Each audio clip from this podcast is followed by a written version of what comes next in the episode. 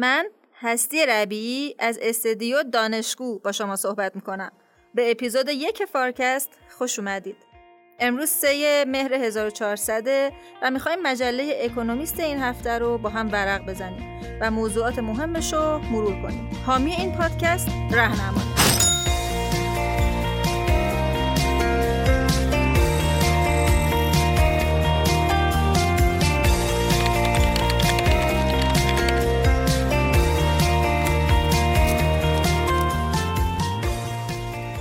در فارکست این هفته ابتدا در مورد جهش قیمت گاز در نقاط مختلف اروپا صحبت می‌کنیم که به کمک دکتر فرشاد فاطمی می‌بینیم که تصویر اکونومیست از این موضوع دقیقا چیه. بله بله. تقریبا قیمت گاز شش برابر شده برای مصارف خانگی توی اروپا. و البته این لزوما برای همه اروپا نیست. مثلا تو انگلستان آفجم کنترل کرده که قیمت موضوع دوم این هفته مبحث جذاب کارخونه ایده های ساخت ریسترشه هاست که دکتر حسین نیلی به زبون خیلی ساده برای ما توضیحش خواهند داد. یک مسئله که گریبانگیرش هست مربوط میشه به بحران کمبود تأمین نیمه هادی در موضوع سوم هم تحولات خورده فروشی در آمریکا رو با دکتر فرهاد نیلی مرور خواهیم کرد. در واقع تجربه استفاده از چند کانال مکمل به نظر می‌رسه که همراه ما خواهد بود. آخرین موضوع هم به حباب مسکن در چین اختصاص داره و به کمک دکتر حامد قدوسی این مطلب رو از مجله اکونومیست مرور کردیم. البته آقای دکتر قدوسی در استودیو همراه ما نیستن. قیمت سهامش قیمت سهامش تقریبا به صفر رسیده. من داشتم نگاه می‌کردم تاریخچش رو. عقب که برمیگردید قیمت سهامش به دلار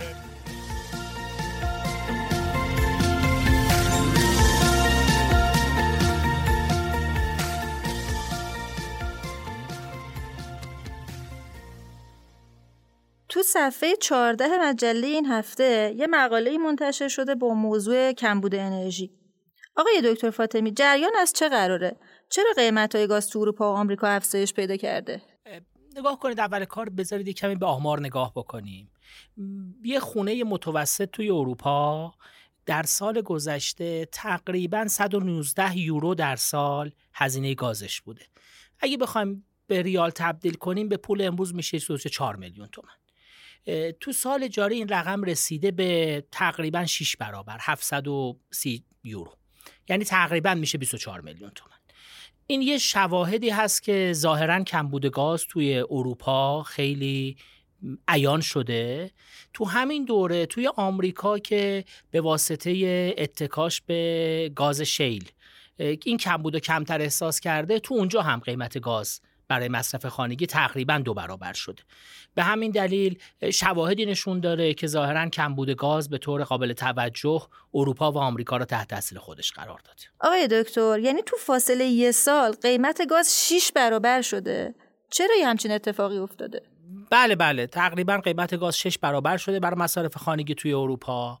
و البته این لزوما برای همه اروپا نیست. مثلا تو انگلستان آفجم کنترل کرده که قیمت کمتر از این بالا رفته.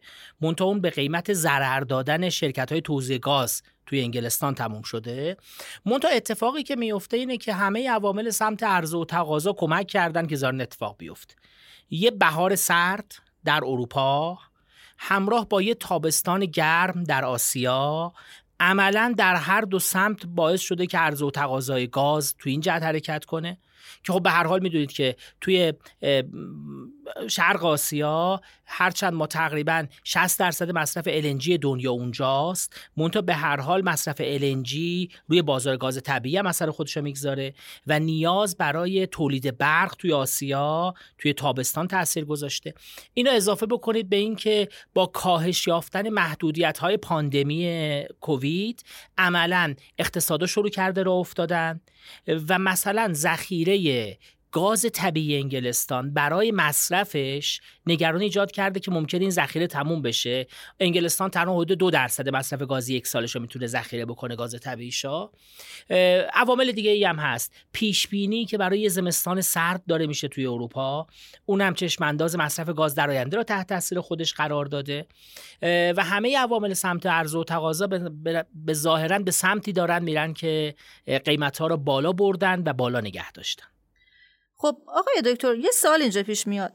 چرا اروپایی از منابع انرژی تجدیدپذیر مثل مثلا باد یا خورشید استفاده نمی‌کنن؟ یا حتی از زغال سنگ که اتفاقا تو اروپا خیلی هم زیاده. خیلی جالبه. تو همین مقاله اشاره می‌کنه که در عین حال انگلستان تابستان آرامی را از لحاظ آب و هوایی داشته. یعنی وزش باد تو سوال انگلستان کم بوده و تولید برق بادی تو انگلستان کم شده که اونم دوباره نیاز به گاز را برای جانشین شدن برای نیروگاه ها اضافه کرده. علاوه بر اینکه با توجه به تعهداتی که کشورها دارند برای کاهش گازهای گلخانه‌ای روی مصرف زغال سنگ در نیروگاه های برق ملاحظات جدی وجود داره و به نظر میاد مجددا از اون سمتم فشار بیشتر روی منابع گازی که محدوده و دقت کنیم همین زمان همزمان شده با دوره‌ای که در اصل خلاهایی هم توی تولید گاز روسیه اتفاق افتاده. یعنی کاهش هم توی تولید گاز روسیه اتفاق افتاده و همه اینا بیشتر فشار را روی منابع گاز طبیعی در دسترس برای اروپایی گذاشته آقای دکتر با این اوصاف باید انتظار داشته باشیم که قیمت گاز تو اروپا تو سال جاری حتی بالاتر هم بره. بله پیش بینی بالاتر رفتنش هست. علاوه بر اینکه به نظر میاد ممکن اثرات دیگه ای هم داشته باشه. یکی از اون اثرات اینه که ممکنه کسایی که طرفدار محیط زیستن توی کاهش مصرف سوختهای فسیلی که باعث افزایش گازهای گلخانه‌ای و گرمایش زمین میشن موقعیت ضعیفتری پیدا بکنن. اتفاقا تو مقاله میگه که دولت ها اگه می‌خوان تو بلند مدت توی اهداف محیط زیستشون موفق باشن باید دقت کنن که این اثرات رو کنترل بکنن که نتیجه این اثرات منجر به در اصل ذهن... شکل گرفتن ذهنیت عمومی بر علیه ملاحظات محیط زیستی قرار نگیره. دکتر تاثیرش روی زندگی مردم چیه؟ به هر حال زندگی شهروندای عادی رو سختتر کرده هزینه زندگی رو بالا برده. به هر حال تو کوتاه مدت باعث ایجاد تورم هم داره. میشه روی هزینه روزمره زندگی مردم.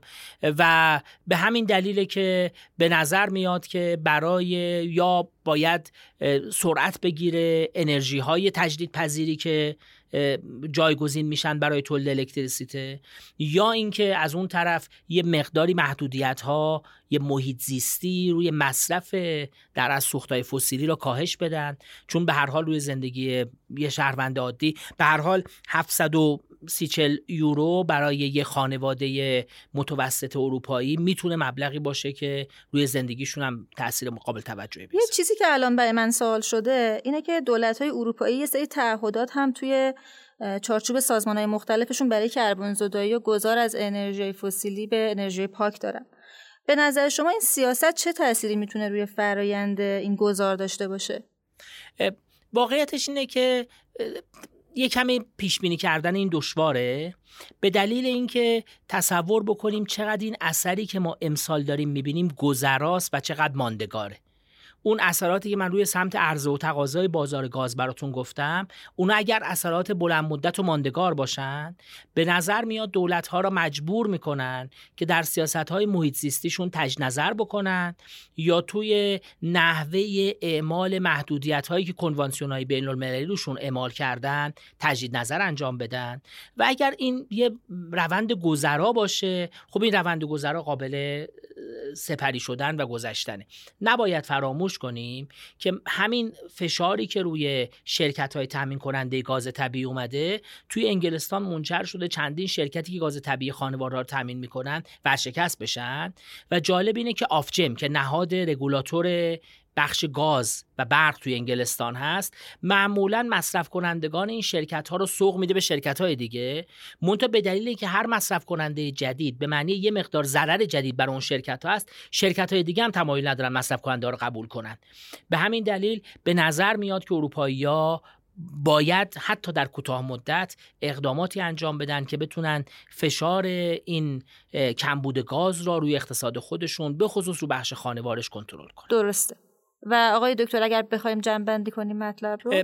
به نظر میاد که اروپایی با نگاه به تغییرات اقلیمی که داره اتفاق میفته و تعهدات محیط زیستی که برای خودشون انجام دادن باید در مورد نحوه و سرعت اعمال محدودیت روی سوختهای فسیلی تجنظرهای انجام بدن.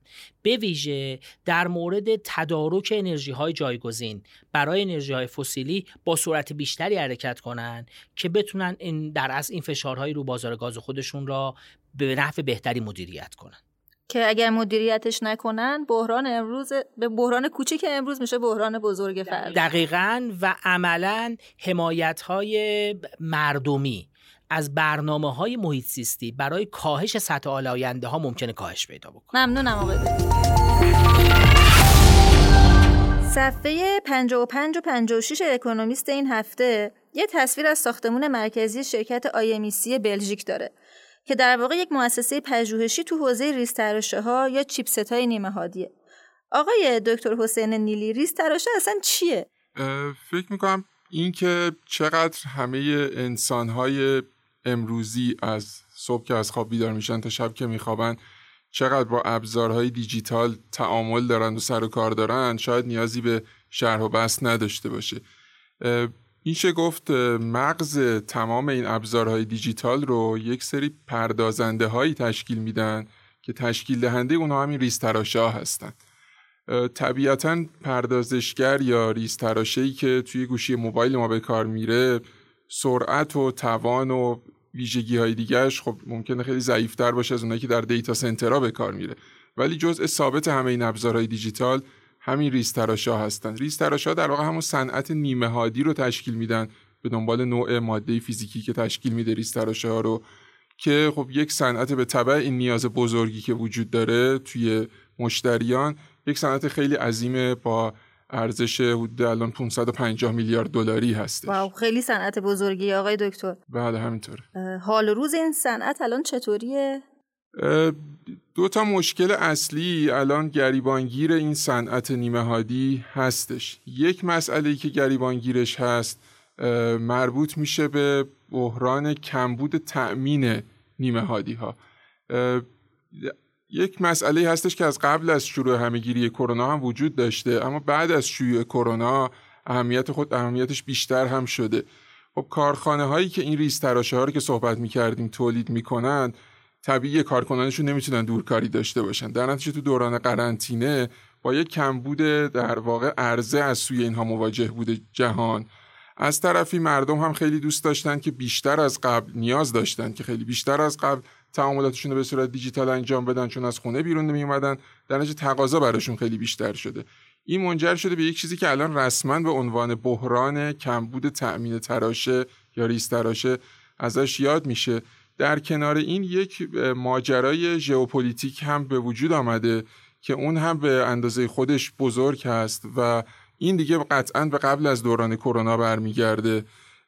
و اون این هستش که شرکت های چینی در داخل چین و حالا شرکت های آسیایی دیگه در تولید ریستراش ها خیلی پیشی گرفتن از دنیای غرب به حدی که الان 80 درصد ریستراشه ها داره در کشورهای آسیایی تولید میشه و فقط 20 درصدش در کشورهای غربی. حزب کمونیست چین هم ظاهرا خیلی با حفاظت و نظارت جدی داره نسبت به صنعت تولید نیمه هادی برخورد می‌کنه که نگرانی هایی رو به وجود آورده که وقتی این ریستراشا میرن داخل ابزارهای دیجیتال امنیتش به چه صورت خواهد بود؟ آیا باعث خواهد شد که یک تک قطبی شکل بگیره تو این وضعیت؟ و اینها یک مسئله دومی رو به وجود آورده برای صنعت نیمه هادی ها آقای دکتر من تیتر رو که میخوندم دیدم نوشته بود نیوترال بات نات آیدل. بیطرفی تکنولوژیک یعنی چی؟ آیا این یه مفهوم جدیده؟ بله. اگر مفهومش هم جدید نباشه به نظر میاد که الان این اجماع به وجود اومده که راهکاری که وجود داره برای اینکه بشه به بهترین شکل به مشتریان دنیای دیجیتال خدمات رسانی کرد همین شکل بیطرفی تکنولوژیک هست. و این مرکزی که اشاره کردین نقش مؤثری داره ایفا می‌کنه نقش یکتایی به نظر میاد داره ایفا می‌کنه در برقراری این بیطرفی تکنولوژیک. به چه معنا؟ به این معنا که شاید اگر مورد نقضش رو اشاره بکنیم بهتر بتونیم مشخص کنیم که بیطرفی تکنولوژیک به چه معنا هستش.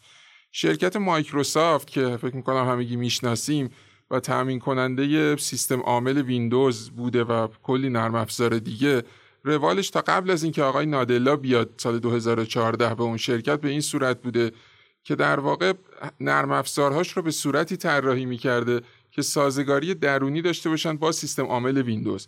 و کلا نگرانی که نزد مایکروسافت وجود داشته این بوده که محصولات و خدماتی که ارائه میده سازگاری درونی داشته باشن. اینکه سایر رقبا مثلا فرض فرمایید لینوکس چطور می‌تونن از محصولات مایکروسافت استفاده بکنن؟ نه تنها براش مهم نبوده بلکه چه بسا بدش نمیومده که این سازگاری وجود هم نداشته باشه. سال 2014 آقای نادلا یه اقدام بزرگی کرد یه ریسک بزرگی کرد و گفت که ما مالکیت معنوی که پشت ویندوز هستش و سایر محصولاتمون رو به اشتراک می‌گذاریم. پنجره هامون رو به اصطلاح به رقبا باز می‌کنیم و می‌خوایم که در محیط کار اشتراکی کار بکنیم. می‌خوایم در سطحی برابر با رقبامون همکاری بکنیم. و این خب یک تحولی ایجاد کرد که علاوه بر اینکه وجهه مایکروسافت رو به عنوان یک بازیگر به اصطلاح متکبر تغییر داد همچنین خیلی از نظر مالی هم به نفع شد. الان ارزش مایکروسافت بالاتر از دو تریلیون دلار رسیده در مدیریت آقای نادلا. شرکت اینتل هم بعدش قدم در این راه گذاشت. این مجموعه این مرکز تحقیق و توسعه که داریم در موردش صحبت می‌کنیم اومده یک محیطی فراهم کرده که توی این محیط به اصطلاح به لحاظ تکنولوژیک سازگار با انواع و اقسام بازیگرای اصلی هستش که اینجا حضور دارن و به طراحی ریستراشا می‌پردازن یا به ساخت ریستراشا می‌پردازن. یا به ساخت ابزارهایی می‌پردازن که باهاش ریستراشا رو می‌سازن که اونم خودش صنعت بزرگی است. شرایطی فراهم کرده که بازیگران مستقل از اینکه متعلق به اینتل هستند یا ASML هستند یا هر شرکت بزرگ و کوچک دیگری بتونن در کنار هم کار بکنن. این این شرایط میشه بهش به عنوان بیطرفی تکنولوژیک همون نیوترالی که اشاره می‌کنی که نیوتراله ولی آیدل نیست. یعنی نه تن از یک طرف خونساست ولی مؤثره. داره نقش خیلی محوری هم و آقای دکتر این شرکت IMEC چطور تونسته این بیطرفی رو حفظ بله، کنه؟ یکی از چیزهایی که این مطلب اکانومیست اشاره می‌کنه امتیاز بزرگ این مرکز آرندی هست. مدل مالیشه. مدل مالیش به این صورت هستش که هیچ تک کشور یا شرکتی سهم بزرگی توی این مجموعه نداره. بزرگترین سهم متعلق به دولت بلژیک هست که خب این مرکز در بلژیک هستش در شهر لوون بلژیک که 16 درصد بقیه هیچ کدام بیشتر از 4 درصد سهم ندارن. این خودش باعث شده که هیچ مجموعه ای یا حتی هیچ کشوری غالب نباشه اینجا و بنای و در ذات اونجا در واقع این بیطرفی تکنولوژیک که عملا یه بیطرفی سیاسی هم شاید ازش به دست میاد با توجه به اون صحبتایی که در مورد ژئوپلیتیک داستان می‌کردیم به وجود بیاد. و چه درسی میشه از تجربه این مرکز در حوزه تحقیق و توسعه گرفت که احیانا فراتر از حوزه کاری خودش هم بهش ازش استفاده کرد؟ بله. فکر می‌کنم که یک چیز که الان به نظر میاد بازیگران دنیای دیجیتال بهش رسیدن که حالا دنیای دیجیتال هم بخش بزرگی از کل دنیا رو میشه گفت الان تشکیل میده دیگه.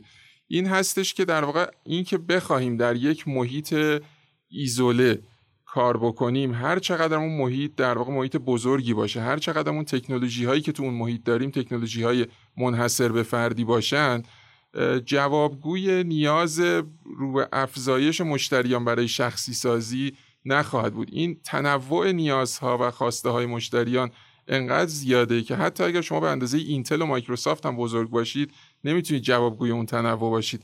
و به نظر میاد همه دارن به این اجماع می‌رسن که بایستی در واقع در همکاری با رقبا اومد و یک محیطی رو فراهم کرد که بشه در حقیقت یک بازیگر غالب نداشته باشه. بشه تکنولوژی ها رو و بشه مالکیت های معنوی رو به اشتراک گذاشت. درسته.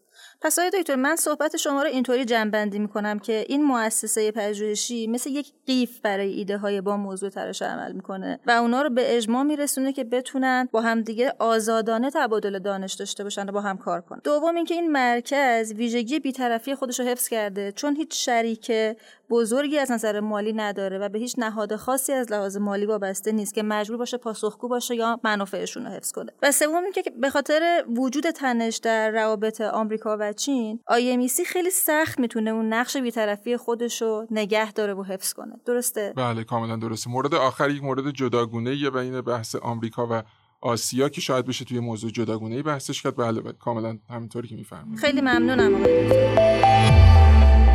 بحث خورده فروشی یا به عبارت بهتر شاید بگم به زبون خودمون مثلا بقالی های کوچیک و بزرگی که حالا توی آمریکا بیشتر بحثش مطرحه و تحولاتی که براشون بعد از اتفاقات کرونا پیش اومد خیلی موضوع داغیه که اکونومیستم توی صفحات 66 و 67 ش بهش پرداخته. آقای دکتر نیلی تصور یه عده از بازار خورده فروشی توی آمریکا فروشگاه های پر از جنس های مختلف با برندهای مختلف و خیلی پر و شلوغ و یه تصور متفاوتیه. این تصویر درسته. ببینید این تصویر تا قبل از کرونا تصویر کاملا درستی بود. فروشگاه های آمریکایی مملو و از جنس بودن.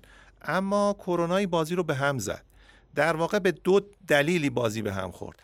دلیل اول اینه که یه بحران تو زنجیره تامین مواد مصرفی ایجاد شد. ترس از شیوع دلتا باعث شد که بنا به گزارش اکانومیست تعداد زیادی از کارخونه ها و حتی بنادر تعطیل بشن. از طرف دیگه پیش بینی میشه که یک موج بزرگ تقاضا همراه باشه. در واقع پیش بینی میشه که بعد از اینکه خیال مردم از شیوع کرونا یه مقداری آسوده بشه مردم دوباره می‌خوان و سنت های قبلی رو که در واقع مراجعه حضوری بود تجدید بکنن. بنابراین مثل قصه ای که ما در مورد ریز تراشه ها داشتیم اینجا هم ما با یه شوک منفی عرضه و یه شوک مثبت تقاضا ممکنه روبرو باشیم. و این جزء بدترین وضعیت هایی که توی اقتصاد میشه تحلیل بکنیم و آقای دکتر شما فکر می‌کنین علت این چی می‌تونه باشه؟ ببینید علتش گفتم یه بخشش اینه که این زنجیره تأمین در واقع دچار یک بحران شده و این بحران نشانش اینه که هزینه حمل خیلی بالا رفته. در واقع بنادر ظاهرا دچار یه ترافیک سنگین شدن. اکانومیست میگه از چین تا کالیفرنیا ترافیک بنادر برای تخلیه بار وجود داره و ظرفیت در واقع کاهش پیدا کرده. یه علتش اینه که سفارش های آنلاین خیلی زیاد شده و یه علتش اینه هم که کمبود نیروی کار وجود داره به دلیل محدودیت های کرونا و امثال هم. بنابراین هزینه حمل بالا رفته نااطمینانی در تحویل کالا ایجاد شده. از طرف دیگه حداقل تو آمریکا یه موج افزایش دستمزد شروع شده. انواع در واقع فروشگاه ها شروع کردن برای که نیروی کار خودشون رو بتونن نگه دارن دستمزدها رو بردن بالا. آنچه که در اقتصاد اصطلاحا مارپیچ افزایش دستمزد میگیم راه افتاده و این حاشیه سود رو خیلی کم کرده. بنابراین بحران به نظر می‌رسه که از دو طرف بوده. یه regulation یا یک سیاست هم مسئله رو سختتر کرده. دولت فدرال آمریکا اجباری کرده که تمام فروشگاه ها باید کارکنانی رو که به هر دلیلی از زدن واکسن امتناع میورزن حتما اینا باید تست کرونا بدن و هزینه تست رو باید فروشگاه بده. بنابراین از طرف دیگه هم یه آیتم سوم هزینه هم اضافه شده و کار رو بر فروشندگان خورده فروش سخت کرد آقای دکتر من توی همین مطلب که شما در موردش این صحبت می‌کنین دیدم که نوشته والمارت حتی کشتی اختصاصی برای حمله سفارش های خودش کرایه کرده بود که مطمئن بشه به موقع می‌تونه اجناسش رو به دست مردم برسونه. بله ببینید این سیم دی دیلیوری که فرهنگی هست که به حال تو آمازون تو والمارت جاهای دیگه در واقع ایجاد شده این جزء لاینفک فروش آنلاینه. بنابراین افراد وقتی سفارش میدن می‌خوان ببینن کی تحویل میشه. انقدر بدقولی ایجاد شده والمارت رفته کشتی جدا در واقع حالا خریداری کرده یا اجاره کرده اکانومیست اشاره نمی‌کنه. اما کشتی اختصاصی که بتوانه به تعهد در واقع تحویل همان روزش پایبند بمونه. خلاصه اینکه وضع خیلی خوب نیست درسته؟ آره ببینید از یه طرف وضع خوب نیست چون گفتم اون دو موج با هم همراه شده عرضه کاهش پیدا کرده تقاضا احتمالا میره بالا. از یه طرف وضع خوب نیست اما سه غول بزرگ خورده فروشی در آمریکا که کاسکو هستند و والمارت و تارگت به نظر می‌رسه که وضعشون بد نیست. در واقع طبق آمار اکانومیست market cap اینها از 520 میلیارد دلار ارزش بازاری اینها از 520 میلیارد دلار قبل از پندمی الان به 730 میلیارد دلار رسیده. بنابراین به نظر می‌رسه که قولها نه تنها میمونن بلکه وضعشون بهتر میشه و ارزش سهام کاسکو و تارگت از ارزش سهام آمازون هم پیشی گرفته. این خودش نشون میده که موجی که ما فکر می‌کردیم فروش آنلاین سبقت می‌گیره بر فروش حضوری حتی در در واقع فشار کرونا همین اتفاق نیفتاده و پیش بینی میشه که مردم برگردن به خرید حضوری. اما آقای دکتر تجربه‌ای که من در مورد ایران داشتم حداقل خودم تجربهش کردم این بود که خب خیلی از مردم به فروشگاه آنلاین رو آوردن و دیگه خیلی حضوری کسی خرید نمی‌کرد. این تجربه توی آمریکا با ایران متفاوته. ظاهرا متفاوته. من فکر می‌کنم که ببینید توی آمریکا حداقل خرید فقط تأمین مایحتاج خونه نیست یک تجربه اجتماعی است که خانوار با هم اعضای خانواده با هم میرن خرید معمولا تو آخر هفته و هر کسی تفریح خودش رو همراه می‌کنه با اون تجربه خریدی که داره. به نظر می‌رسه همه منتظرن که به گونه ای محدودیت های کرونا برداشته بشه و برگردن به تجربه قبلی. دو سه آمار هم شاید کمک بکنه که ببینیم واقعا این حرف بر اساس حدس و گمان نیست. اولا سهم تجارت الکترونیک از کل خورده فروشی که از 11 درصد قبل از کرونا به 16 درصد رسیده بود دوباره برگشته به 13 درصد. پس نشون میده که سهم خرید حضوری داره غلبه پیدا می‌کنه. دوم اینکه در واقع درآمد سالانه تارگت که یکی از بزرگترین فروشندگان سنتی است از فروش دیجیتال که دو برابر شده بود سال قبل الان رشدش فقط ده درصد بوده رشد سالانه است. و دلیل سومم این که در واقع پیش بینی میشه که در سال 2022 احیا و بازگشای فروشگاه ها غلبه کنه بر تعطیلی فروشگاه ها 2021 برای اولین بار این اتفاق افتاد و پیش بینی میشه که این اتفاق ادامه پیدا کنه. این سه شاهد میگن که دوباره برمیگردیم به خرید حضوری به عنوان مکمل خرید آنلاین. هر کس که هزینه فرصتش بالاتره خرید آنلاین رو ترجیح میده و هر کس که می‌خواد خرید رو با یه تجربه خوشایند همراه بکنه خرید حضوری رو ترجیح پس شما می‌فهمین که فروش آنلاین نهایتا بازار رو از فروشگاه سنتی می‌گیره یا اینکه نه با هم دیگه کنار هم دیگه ادامه میدن؟ دقیقا. پیش بینی که میشه اینه که کنار هم ادامه میدن. بنابراین ما یه تجربه مشترک آنچه که آمنی چنل گفته میشه. در واقع تجربه استفاده از چند کانال مکمل به نظر می‌رسه که همراه ما خواهد بود. یه نشانه که من می‌تونم ارائه بدم برای که اینو تایید کنه اینه که اکانومیست گزارش میده که حتی آمازون بزرگترین قول تجارت الکترونیک هم می‌خواد که فروشگاه های زنجیره را بندازه. اصطلاحا فروشگاه های آجری و سیمانی راه بندازه. یه تجربه دیگه هم که اینو تایید می‌کنه این هست که والمارت 3 و 3 دهم میلیارد دلار سرمایه گذاری کرده Jet.com رو خریداری کرده که بتونه تعهد same day delivery رو داشته باشه. تارگت 550 میلیون دلار سرمایه گذاری کرده. data center خودش در هند رو مستقیم وصل کرده به 2000 فروشگاهی که در آمریکا داره که بتوانه به تعهداتش پایبند بمونه. بنابراین در واقع خورده فروش های سنتی رفتن به سمت ای که بتوانند پلتفرم دیجیتالشون رو روش سرمایه گذاری کنن. بزرگترین قول در واقع تجارت الکترونیک آمازون هست هم داره در واقع فروشگاه آجوری خودش رو احیا می‌کنه. این دو نشون میدن که آینده خورده فروشی ترکیبی از فروش آنلاین و عرضه آنلاین همراه با فروش حضوری خواهد بود. هیچ کدام دیگری رو از بازار بیرون نخواهد کرد. می‌تونیم دوباره تجربه خرید حضوری داشته باشیم و ازش لذت ببریم. بله. و آقای دکتر میشه خواهش کنم که بحث و جنبندی کنیم دو نکته رو می‌تونم تو جنبندی خدمتتون عرض کنم. نکته اول اینه که به نظر میسه یک یادگیری بالایی داره اتفاق میفته در واقع قولهای خورده فروشی که در دو سر طیف بودن دارن از رفتار هم یاد می‌گیرن. آمازون داره تجربه خورده فروش های سنتی رو میاره توی شبکه عرضه خودش و خورده فروش های سنتی دارن تجربه تجارت الکترونیک رو از آمازون یاد می‌گیرن. یک اتفاق بزرگه. اتفاق دوم اینه که قولها به نظر می‌رسه که خورده فروش های خورده پا و فروشگاه کوچک رو از بازار بیرون کنن. به دلیل اینکه سرمایه گذاری های در مقیاس بزرگ انجام دادن که به هیچ وجه برای به قول شما بقالیا یا فروشگاه های کوچک قابل انجام نیست. بنابراین ممکنه همگرایی قولها واگرایی بین قولها و خورده فروش ها رو در واقع خورده پاها رو ایجاد کنه. اینو می‌تونم به عنوان تجربه دوم. و این ربطی به پاندمی کرونا اصولا خیلی نداره دیگه. یعنی به نظر می‌رسه ماشه رو چکونده فقط کرونا. یعنی در واقع تریگر این اتفاق بوده. چون اتفاقات از 2016 شروع شده بوده. ممنون آقای دکتر. یکی از موضوعاتی که در هفته گذشته خیلی داغ بود و اکونومیستم در صفحه 14 و 71 بهش پرداخته بود بحث حباب مسکن در چین و افزایش بدهی های شرکت اورگرانده بود که اصلا بازارهای مالی جهان هم تحت تاثیر قرار داد. از آقای دکتر قدوسی خواهش کردیم این موضوع رو برای ما باز کنن. سلام بله این مقاله هایی که من پوشش میدم راجع به همین شرکت اورگرنده که احتمالا دوستانی که دنبال می‌کنن این هفته دیدن در سرخط اکثر خبرهای مالی بود اول هفته شاخص های بورس کشور غربی هم با یه منفی باز شده ادامه پیدا کرد برای اینکه بازار بسیار نگران بود از اینکه چطور خواهد شد.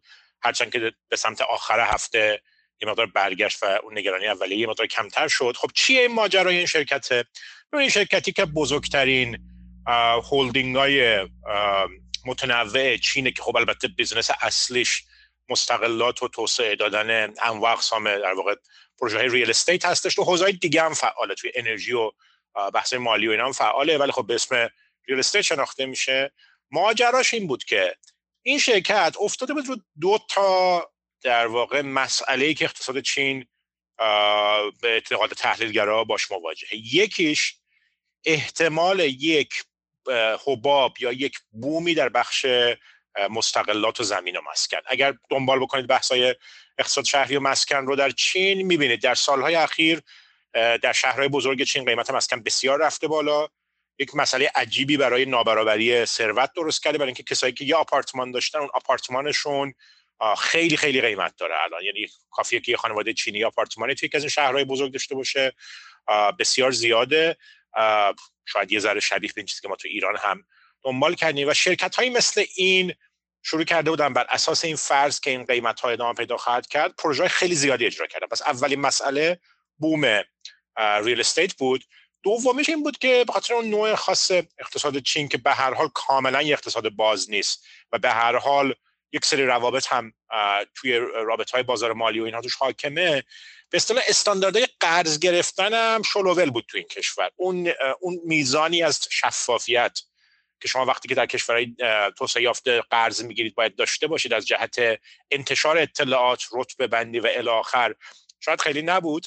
و این شرکت رفته بود هم از قرض دهنده های کلاسیک هم از بازار بانکداری سایه و هم از مشتریان بالقوه مقدار زیادی قرض گرفته بود خب؟ آقای دکتر حجم این بدهی ها اینقدری هست که بخواد نگرانی ایجاد کنه؟ بله خب حجم قرضا چقدره و چه جوری از مردم قرض گرفته؟ من هم توی مقاله ها اشاره میشه هم من سعی کردم یه مقدار صورت های مالی شرکت رو نگاه بکنم.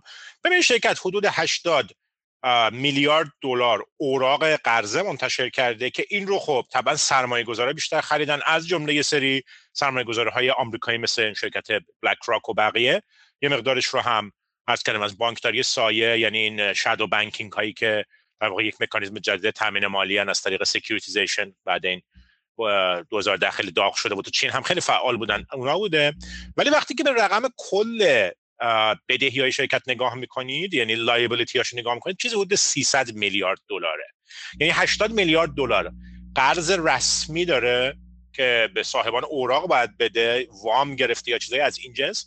اون بقیهش این پولیه که بابت پیش پرداخت از مردم گرفته و جالبه. من مثلا میخوندم که مردم سالها باید منتظر باشن که این آپارتمان ها رو بگیرن. به قیمت مقدار پایینتر میخریدن به امید اینکه وقتی آپارتمان رو تحویل می‌گیرن قیمتش خیلی بالا رفته باشه. حتما دوستان مورد های مشابهش در مورد ایران هم یادشونه. و دیگه قرضایی که به پیمانکاراش داره و الاخر برای ما یه شرکتی مواجهیم که 300 میلیارد دلار الان بدهی بالا آورده در کلش.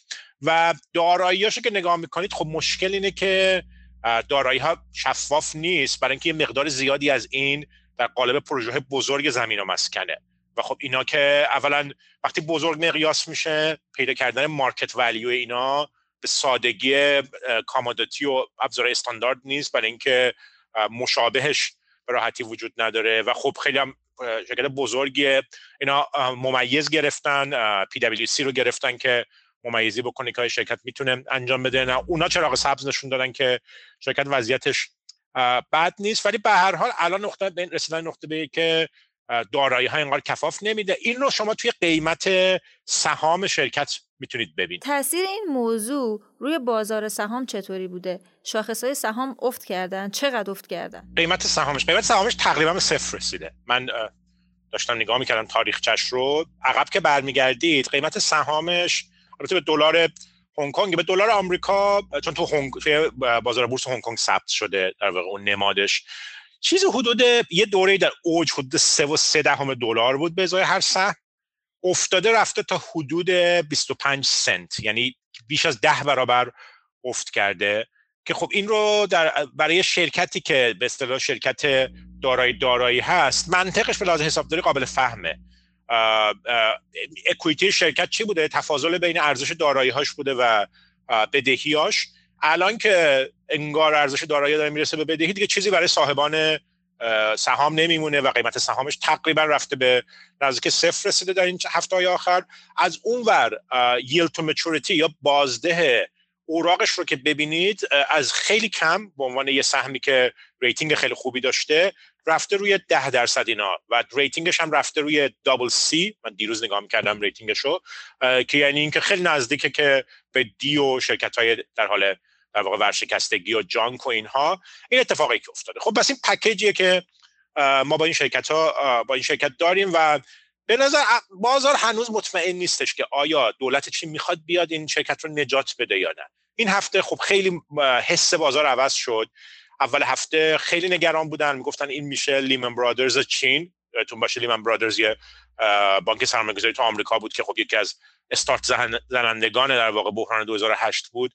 خیلی از این اسم بردن بعد یکم که اومدن جلوتر یکم دقیقتر مردم نگاه کردن به دارایی شرکت گفتن نه شاید لیمن نباشه برای اینکه برای اینکه لیمن چیز داشت اوراق مالی داشتش. این شرکت دارایی فیزیکی داره. بنابراین حتی اگر ورشکست بشه طلبکارانش می‌تونن برن زمین ها و ساختمون هاش رو تصرف بکنن. این یه ذره از اون حس منفی بازار کم کرد تا یه اندازه ای ولی به هر حال به نظر نمی‌رسه که دولت چین سیگنال جدی برای اینکه می‌خواد بیاد پشت این شرکت وایسه و نجاتش بده. داره. این خیلی به سیاستی مهمه که دولت چین چیکار می‌خواد بکنه. با این بحث یه جنبندی می‌کنید که چرا مهمه؟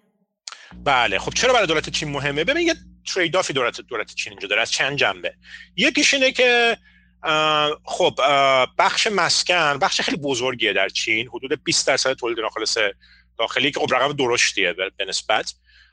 و خیلی مقدار وامایی که به این بخش داده شده زیاد بوده. بانک های چینی و نهادهای شبه بانکی بانک های سایهشون وامای خیلی خوبی با بهرهای خوب دادن به اینها و اینا جمع شده رو هم دیگه. اول صحبت عرض کردم که یه قیمت مسکن خودش یه مسئله نابرابری ایجاد کرده این رئیس جمهور فعلی چین خب داره یه شعار یه مدت برابری اجتماعی رو پیش می‌بره. مردم نگرانن از افت قدرت خریدشون برای مسکن. شاید افتادن این شرکت ها از یک طرف رکود توی بخش مسکن ایجاد بکنه از اون ور این حباب رو بترکونه. که یه مقدار باعث بشه که منابع دیگه نره سمت سوداگری و speculation توی بخش مستغلات بره تو بخش دیگه اقتصاد. شاید این ترکوندن این حبابه از این جهت براشون مطلوب باشه. در این حال که می‌تونه شوک خیلی بزرگی بده برای اینکه مقدار زیادی از وام دهنده ها به اینها ممکنه که دچار مشکل بشن. خبرهایی که من دیدم و دنبال کردم اینه که بانک مرکزیشون اومده یه مقدار نقدینگی تزریق کرده به بازار برای اینکه کمک کنه بازار رد بکنه این شوک رو. دولت چین رفته به دولت های محلی که خب خیلی جاها در استانهای مختلف این پروژه داره دیگه. گفته که بیاید شروع کنید کار کردن با متخصصان مالی و حقوقی و اینا ببینید چه جوری می‌تونید به اصطلاح این این مشکلات این شرکت رو جمع کنید. اگر ورشکست بشه پروژه چجوری وردارید؟ ترتمیز کنید بدید بدهکارا به پیش کسی که پیش خرید کردن و اینها. یه مقدار روی اون کار می‌کنن. ولی خب از یه جهت هم اتفاق مثبتی براشون که اجازه بدن که مکانیزم بازار این تمیزکاری یا این به اصطلاح کلینزینگ رو برای شرکت هایی که تو این سالها همینجور پول انباشت کردن و پروژه خیلی بیپروایی شروع کردن رو انجام بدن تمیزکاری رو. اگر این قدم رو بردارن یک در واقع ریفرم رادیکالیه که بیشتر اقتصاد چین رو به سمت یک اقتصاد شفافتر پیش ببرن اجازه بدن فرآیند ورشکستگی توش کار بکنه شرکت های ضعیف درس عبرتی براشون بشه قیمت واقعی دارایی های اینها بیاد بیرون یه مقدار قیمت واقعی پروژه های مستغلات و زمین معلوم بشه. خلاصه یه جنبه اینجوری داره در این حال که زمین لرزه خواهد بود دیگه. شرکتی با این اندازه که دوستان می‌تونن ببینن صحبت از 300 میلیارد دلار مقایسه کنید با GDP ایران. تقریبا نزدیک به GDP ایران یا شاید مثلا کسری از جی دی پی ایرانه. هندل کردن این خودش خب پیچیدگی داره ولی باید ببینیم که چه جوری هستش. یه مقدار شفاف کامل هم نیستن دیگه. مثلا این همین پنجشنبه که یعنی دیروز که گذشت مهلت پرداخت کوپان یکی از این اوراق دلاریشون بود. خبر اومد که به توافق ظاهرا رسیدن. یه جوری حل کردن اون مشکل رو وگرنه دوچار نکول می‌شدن اگه نمی‌تونستن. ولی خیلی معلوم نیست که چی کار کردن. یه مقدار این مسئله که بالاخره چینه و درجه شفافیت به اندازه جای دیگه نیستش روی مسئله سایه انداخته. ولی خلاصه بازارهای مالی دارن با یه دقت خیلی زیادی نگاه می‌کنم به سرنوشت این شرکت به عنوان یک تخمینگری از اینکه آینده حرکت اقتصاد چین و بازارهای مالی چین چطور خواهد بود. متشکرم. ممنونم آقای دکتر. ممنون از اینکه فارکست رو شنیدید. من هستی ربیعی و اینجا استدیو دانشگوه. منتظر پادکست جدید فارکست در هفته آینده باشید.